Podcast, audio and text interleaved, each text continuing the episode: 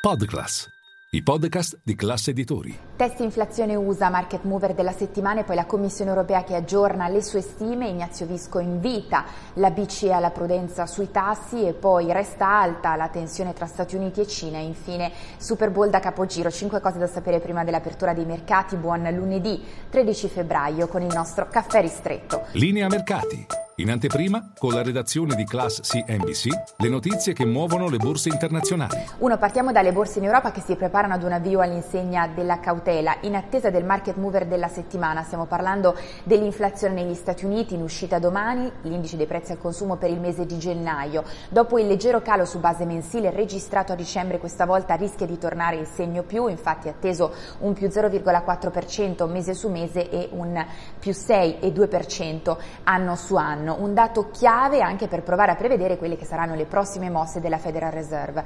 Nel frattempo il dollaro si è portato su massimi che non vedeva da 5 settimane. E poi due, veniamo alla Commissione europea che questa mattina aggiorna le sue previsioni, l'ultima fotografia scattata a novembre vedeva la crescita per la zona euro nel 2023 vicina allo zero e l'inflazione al 6,1%. Secondo le attese, nelle sue previsioni d'inverno la Commissione europea potrebbe alzare e rivedere al rialzo le stime perché nel frattempo il quadro macroeconomico economico sarebbe migliorato. Nel pomeriggio poi sempre a Bruxelles appuntamento con l'Eurogruppo. E poi tre, veniamo alle parole di Ignazio Visco nel weekend che ha invitato la BCE alla cautela, alla prudenza guardando alle prossime mosse sui tassi perché il quadro è ancora incerto e secondo Visco è improbabile che lo scenario sui prezzi eh, di fatto ricordi quello degli anni 70. E poi quattro, veniamo alle tensioni che restano elevate tra Stati Uniti e Cina. Nelle ultime ore è stato abbattuto un altro oggetto volante eh, sui cieli del Michigan dopo il pallone spia cinese e dopo che negli ultimi tre giorni sono stati abbattuti tre oggetti dai caccia statunitensi tra Stati Uniti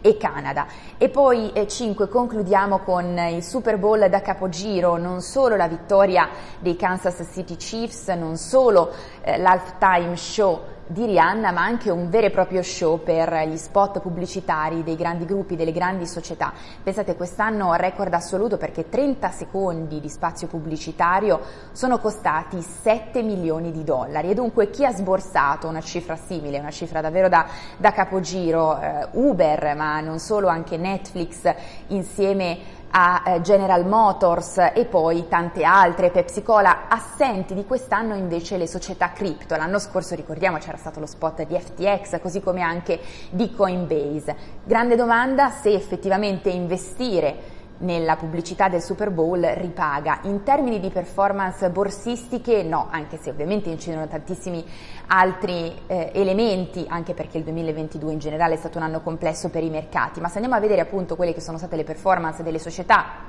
che hanno investito negli spot pubblicitari delle Super Bowl del 2022 e dell'anno scorso, performance decisamente negative, tra queste appunto con Coinbase, ma non solo, anche Amazon, Meta e anche la stessa General Motors.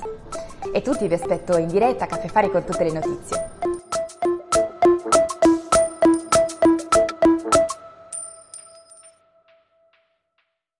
Ciao, scusa se mi intrometto nel tuo ascolto di linea mercati. Sono Francesco del team digital di Classe Editori. Volevo dirti che se vuoi essere sempre informato sull'andamento delle borse e sulle notizie che muovono i mercati, non solo in cuffia, ma anche al lavoro, se vuoi investire senza sbagliare e se vuoi offrire alla tua azienda e ai tuoi consulenti gli strumenti migliori, per te che ascolti i nostri podcast c'è un'offerta speciale con il meglio delle news e delle analisi di Milano Finanza, The Wall Street Journal e Barrons. Trovi tutte le info nel sommario di questa puntata.